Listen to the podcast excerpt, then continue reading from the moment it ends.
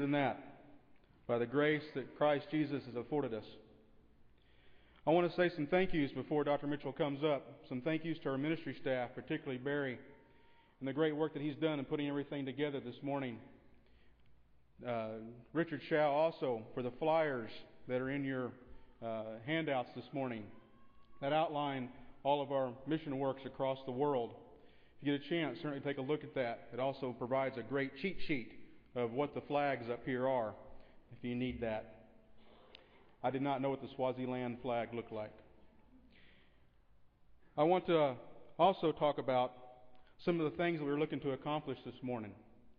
Besides the information that's on that flyer, which informs you about the current works that are going on with our church, there's also the idea of thinking about our missionaries and praying for them, for their encouragement and for the work that they do for Christ through our support. We have Manuel Melissa here this morning from Chile. We also have Jim and Donna Smith with the We Care Ministry. We certainly are glad to have them this morning. And then, thirdly, we want to talk about the opportunities for this congregation and the members to be involved. There are tables out in the foyer, tables not only with Dr. Mitchell's material, but also things like Mac Messengers and FriendSpeak and We Care Ministries and World Bible School. These are opportunities where you as an individual can step out and do something, not having to go a thousand miles away. But World Bible School is such a great work right here at home by communicating with people all over the world in conversions every day. As we get ready to hear Dr. Mitchell and light, talking about light bearers, and specifically talking about the shining, about shining the light, I want to introduce and talk to you a little bit about the gentleman that will be speaking to us. Dr. Mitchell has spent his entire life in service in one form or another. He's been a missionary in Italy for over 18 years. He's been a professor at Pepperdine for 20 years, where he was also, for a time, the Dean of Students. In 23 years, he served at Harding University as a professor of theology, specializing in missions and Christian counseling. He was also the Dean of the College of Bible and Religion there at Harding. He co founded the Harding, let me find my note there, co founded the Harding University Study Abroad program in, the in Florence, Italy. I know some of our members here have been a part of that study abroad program. Things to encourage people, to give them a wider breadth of knowledge of this great world that we live in but also of the great, great opportunity we have to open our hearts to the people that are here. And Dr. Mitchell continues to do that. He was awarded an honorary doctorate of Oklahoma Christian in 2009, and Harding renamed their Institute for Church and Family Studies the Carl and Frankie Mitchell Center for Leadership and Ministry in 2010.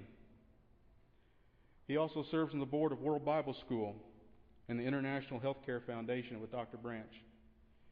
Certainly a great opportunity we have to hear one of the great gentlemen of our, fa- of our faith. I'd like to ask you to welcome Dr. Carl Mitchell. Mitchell.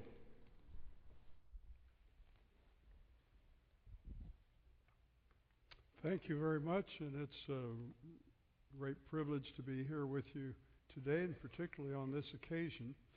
When I was invited to speak today, I was very happy about that. Uh, everything that I've ever heard about this congregation has been positive. It reminded me of what Paul says in the first chapter of Romans about the church in Rome when he said that they, all over the world, they were speaking about the church in Rome as being such a dedicated group. And uh, I think there are lots of parts of our own nation that say that same thing about you. And that makes it even more meaningful for me to be able to be here.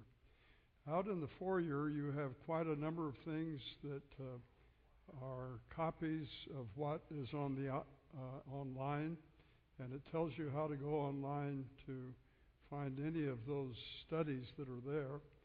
Uh, the most recent one that I've done is 11 studies on the Holy Spirit, uh, area that we've not studied very much ever in churches of Christ, and if we did, usually it was to tell about how wrong somebody was, what, and they thought they were still doing miracles today and so forth. But I think you'll find this a down to earth biblical study, uh, and I think you'll profit by it because a number of things are there that you may not have heard before, particularly what is the gift of the Holy Spirit you received at baptism. Uh, we all believe that we received it, but if someone say, well, tell me specifically what that gift of the Holy Spirit is, I think most of us would be hard pressed to give an answer. So I hope you'll take some of those out there. And also, a very important one there is one that takes the option of teaching you very quickly how to evangelize so that you don't have to go to the preacher and say, I've got someone I want you to study with or someone else. You can do it yourself. And there's a very simple method, and it's outlined there, and I hope you'll get copies of it. I am sure that I don't need to cover the part here that talks about the reasons why we should evangelize. But I do have some things specific to that that I would like to uh, present to you uh, this morning. We are in partnership with the Lord. The way the Bible talks about this partnership is the word send on their way. And you'll find that repeatedly in the New Testament, and it's most copiously true in the little third chapter of John, because there's uh, the person there that is the leader of that church, one of the elders in it, and he was trying to get members to send preachers on their way, which meant pay them enough that they can get to the next place where they're going to be preaching. And there was a brother there that said, We don't need to do that, and we're not going to do it. And so John said, Just tell that guy when I get down there, I'm going to take care of it. Remember, he was a, a, a son of thunder. I don't know if that solved the situa- situation or not. But when Jesus sent the limited commission only to Jews, he said, Whatever city you come to, go in and stay and eat with the people. And if they won't invite you to stay and eat, go out to the edge of the city and dust the uh, dust off of your shoes, and it will be better for a lot of lost people than it's going to be for them because they were not willing to take care of you. So, what we are supposed to be doing is sending them on their way, giving them the funds to get there and do the things that they need to do. And that's what you all have been doing, and that's what we're supposed to do. I, I will tell you this little illustration. I was given the task many years ago in the early 50s to find support for five families that wanted to go to Italy.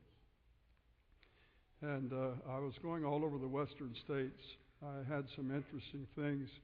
In one place, a man held his hand up and wanted to know why we wanted so much money when we got 600 lira for one dollar. He said, If you got that, why do you have to ask so many dollars? I had to give him an explanation. we weren't getting $600 for one dollar. We're getting 600 lira, and one lira is worth one sixth of a dollar. And so it takes six of them to give what's the equivalent, and all nations have their money set up in that way. And he didn't know that. He thought we were getting rich over there. Well, we certainly were not. Uh, uh, another place that I went to, I got there on a Wednesday evening, and, and I had a man with me that I was going to ask them specifically to support. And I called the elder up that I had a letter from and told him that we were there. And he said, Well, you're, you were supposed to be there last week. Well, I read him his letter over the phone and that he had written, and it was the day that I got there. So somehow I got mixed up on the date. He said, Well, we just had a missionary here recently, and they talked too long and uh, we can't help you anyway. We're, since you're here, I guess we'll let you go ahead and speak, but don't take very long, and we can't help you. Well, when I got up to speak, uh, I did something as a young man then I might not do today, but I might. I said, I'm getting tired of being treated like a beggar when I'm here to offer you something that you really need. You have the Great Commission that you saw up here. Go in all the world and teach everybody all the things that I've commanded you. Some of the people that like Scripture in red, you need to start with the first chapter of Acts and go all the way to the end of Revelation, and every commandment that you come up with, paint it red. Paul told the Ephesians that he had taught them all of the things that Jesus had taught him, and that he had not held back any part of that teaching. So get your red pencil out and go to the commandments and paint them all red. And then your Bible will be more accurate because it is not true at all that the teaching of Jesus is confined to Matthew, Mark, Luke, and John. In fact, if they read their Bible long enough, they'd know that before he died, Jesus told them, I got a lot of other things I need to tell you, but you weren't ready for them. And when the Holy Spirit comes, he will reveal those to you as well. So it's not second class from Acts through the bed, the, the. Okay. When I finished up telling them that I was giving them an opportunity to get off the bad part of God's vision of them by not supporting people to preach the gospel, that I just came to help them on that. Well, he dismissed after saying, Well, we can't help these boys, and dismissed. The whole congregation just came to the front as one person. And they got those elders over in the corner, and one of them said, I'll give $50 a month. I'll give 25. I'll give 15. They made up that man with me his income that he needed in that little meeting in about five minutes in extra contributions. And the elders told me, well, we better come back and talk with you a little bit more. So they supported him, and they supported him for, for 12 years till he came back from the mission field. One of the things that's not on this list that's out there about why we need to evangelize doesn't say anything about we need to get into a big fight with the devil. And that is a big job that all of us have. And if you turn to the 12th chapter of Revelation, you would see where the devil tried to kill the baby Jesus and was not allowed to do that. And then later he gets up into heaven and uh, gets into a fight with the angels and gets knocked out of heaven and told that he can never come up again. Previously, he had access to coming whenever he wanted into the presence of God, just like he did with Job. Uh, with Job, and uh, he was kicked out there, and it says that his fall out of heaven occurred because of the blood of Jesus. And since that point, he has never been free to go and obtain a condemnation against any person on this earth. He can't do what he tried to do with Job.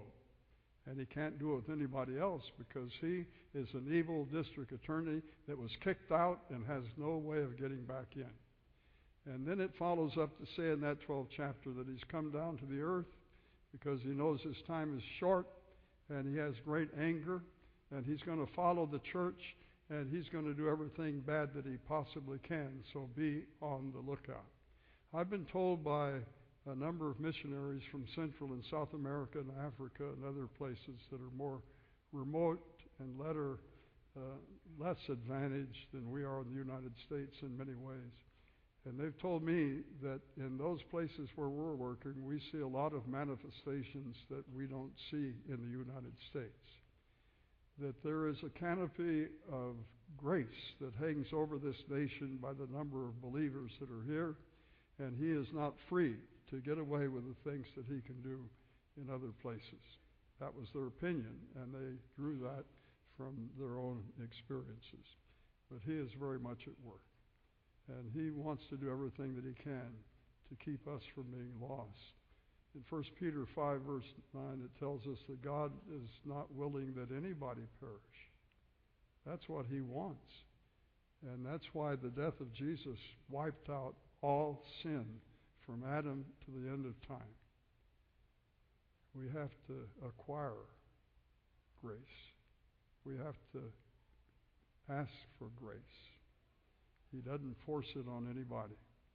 And that's the task that you and I have tell people that they have the invitation to partner with God in telling the lost of this world what God has done for him.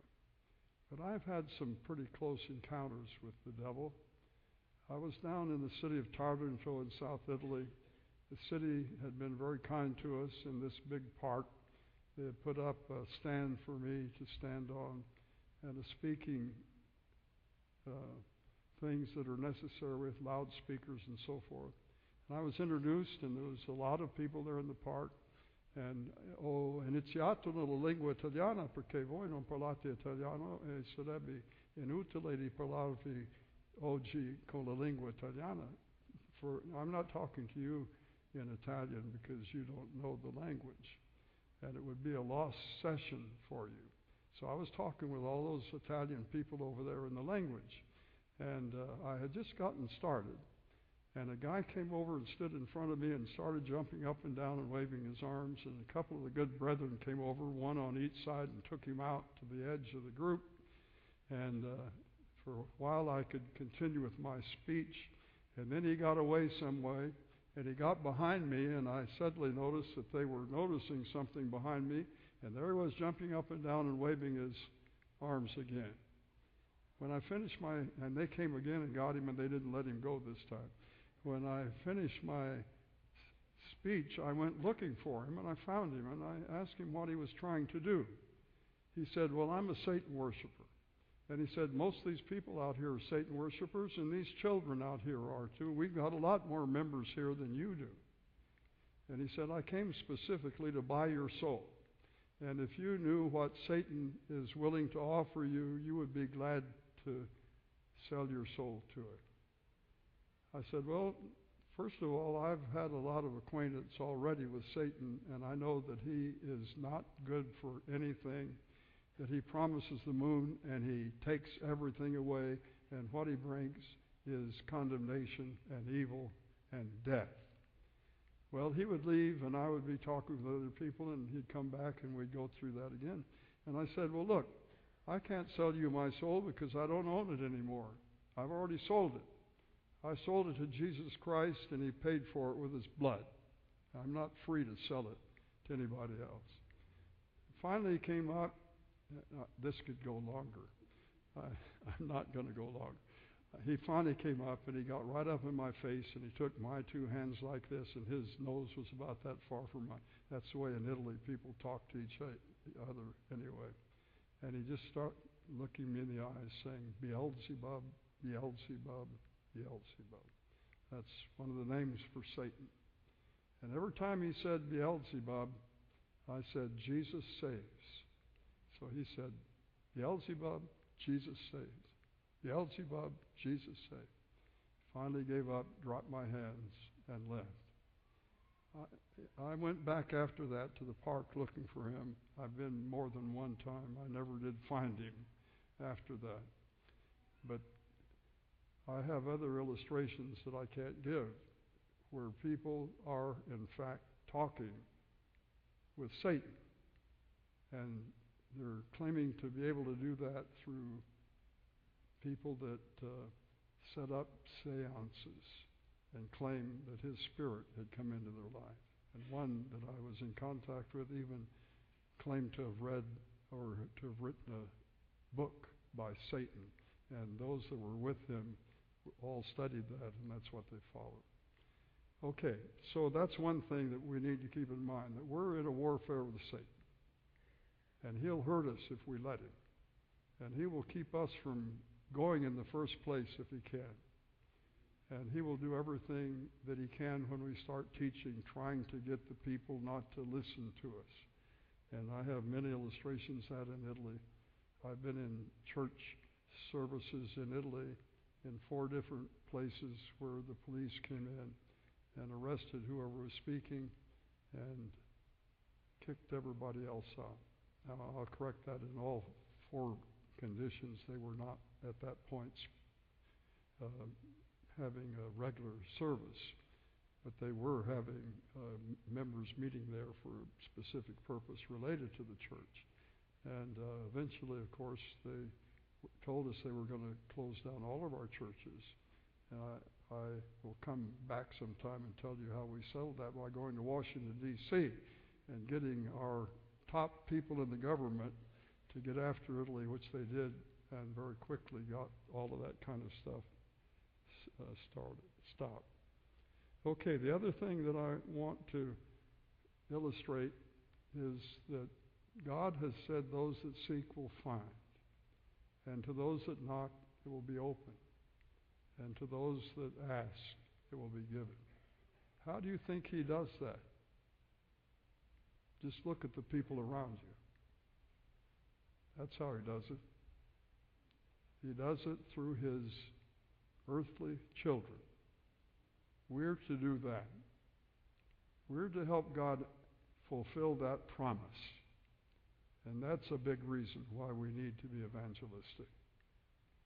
To help God fulfill His promise. And I want to close with an illustration of a man in 1936 in the town of Livorno, whose English name is Leghorn, because the Leghorn chicken came from there. Several of us had gone together. We rented a place in that city called Livorno, and we advertised that one of our former priests was going to be speaking that had been converted. And uh, we filled it up with people that came out, and he got up and got going with his sermon, and then the police came in. They arrested him. I took pictures of it. They came over to me, took my camera, opened it, took the film out, threw it down, and then they took him out and drove everybody else out of the building. He was uh, sentenced in the court there with a large fine and a fairly long period in jail. But later they didn't fulfill that because they said if you will sign a document promising that you will never enter this town again, we will let those other go and uh, you just leave. And that's what he did. I was interviewed by one of the reporters of the biggest newspaper in the state of Tuscany. And uh, he was asking me how that happened and why and all of that sort of business. I was, he, after that being kicked out, we were still there. The uh, reporters uh, came in, and uh, he uh, wanted to know a lot of things about us, which I told him. And then I said, Would you do me a favor? I said, uh, when you do your piece that you're writing, would you put in there that there's a Church of Christ in Florence and give my name and how to contact me? He said, I'd be glad to do that. That went out in hundreds and hundreds of thousands of issue of that newspaper all over the state of Tuscany. A man called me and told me that he was interested in talking with me and made an appointment with me for Saturday evening if you eat at 9 o'clock because you took two hours off in the middle of the day to sleep and then you worked later. 10 o'clock. I got there a little bit early and uh, he introduced himself and then he said, I have two American Jehovah's Witnesses that are going to be here in a few minutes. He said, I've been studying with them for a year. He didn't tell me that right then. It was afterwards, and in many occasions that we talked with later, that in 1936 he had become deathly ill, and the doctors told him, You're not going to live very much longer, and there's not anything we can do for it. It was a lung condition. You, get your house in order. Although he was a Waldensian, that's the oldest Protestant group in the world, began in the 11th century, and France was driven down into Italy in the northern part of Italy, uh, the police and the soldiers came in and just ripped pregnant women open from top to bottom, just like this, killing both them and their child. They had to leave from that city of Turin and go way down to Cosenza in the south. It happened again, the very same thing in Cosenza. They were run out again. Women were killed in that same manner. So they've had a lot of people that have given their life for what they believe. He was a member of that. But he said something told him that he was not safe. And he promised God if he would save his life, that he would not stop until he found out what church fit what the Bible says about the Lord's church. And he began one by one checking out all of the churches in Italy. And the Jehovah's Witnesses were the last. He didn't know anything about the Church of all, Church of Christ. Well, they came in and they started off with their palaver in Italian. And uh, my brother-in-law had just re- arrived with my sister, and uh, he was there, but he didn't speak Italian, so he didn't say anything to them. And they sat down and started in Italian to give their lesson. And I asked a question, and then I made some comments and so forth. And my brother-in-law across the table heard one of them whisper to the other, "Let's leave and come back when he's not here." And they decided that they had something else they were committed to, and they excused themselves. They never went back again. And he got in touch with me and told me they were not coming back again. Would I come study with him? Well, I did. And eventually asked me if I would speak with his pastor, who was a scholar from Switzerland and was a very highly rated person. And he said, Would you have a discussion with him about the things we've been teaching? And I said, I would. So we had our discussion. It came up in the beginning that he didn't have a ride home and wanted to know if he could ride, I could let him off at home, which I said yes. We finally came to a point where I asked him, What if the Waldensian church ceased to exist? He said it wouldn't make any difference at all. It doesn't have to be a Waldensian church. It could pass out and wouldn't make any difference. I turned to Bruno and I said, Bruno, if he had the concept that he had just been put in the body of Jesus, which is his church, he wouldn't be able to say that. Well, he flew the chicken coop or something else. He started shouting at me. Our ride home was very quiet after that. But eventually, uh, Bruno called me and showed me a seven page letter that he had written to the Waldensians telling them point by point while he had just become a New Testament Christian. This is a wonderful example, and many, many, many people could tell you about others that had the fulfillment of Jesus' promise that those who ask will receive, and to those that knock, it will be open. And to those that, uh, I don't remember now what the third one is, whatever it was, he said he would do all of that for them. And he does that, but he does it through people like us. I still believe that it is possible today to just be a non denominational part of the body of Christ, which is his body, and added to it by his own action, exactly like it says in Acts chapter 2, the last verse in that chapter. And the name written in God's book that has the membership correct. And in the day of judgment, we're told in Acts or in Revelation 21, 22, that that book will be opened, and those whose names are written in that book will be taken with the Lord and by the Lord to heaven. It is time to offer the invitation. I think I've been successful in going over both times. I apologize. But if there's anyone here tonight who's subject to the invitation either to be born again, and the one that makes you born again is the Lord. Nobody else could. The water can't. Whoever baptizes can't. It's the Lord that does all of that. And that's what it tells in Colossians chapter 2. We do that through faith in the working of God. He's the one that does that work. If you need to do this, it would be a wonderful thing for you to take this opportunity. If you have things that you need help in prayer, come for that. Or if you wish to place membership, may God bless you as you think about what this invitation means to you. Let's all stand. Jesus, you're my firm foundation. I know I can stand secure. Oh, Jesus, you're my firm foundation. I put my hope in your holy word. I put my hope in your holy word. I have a living hope.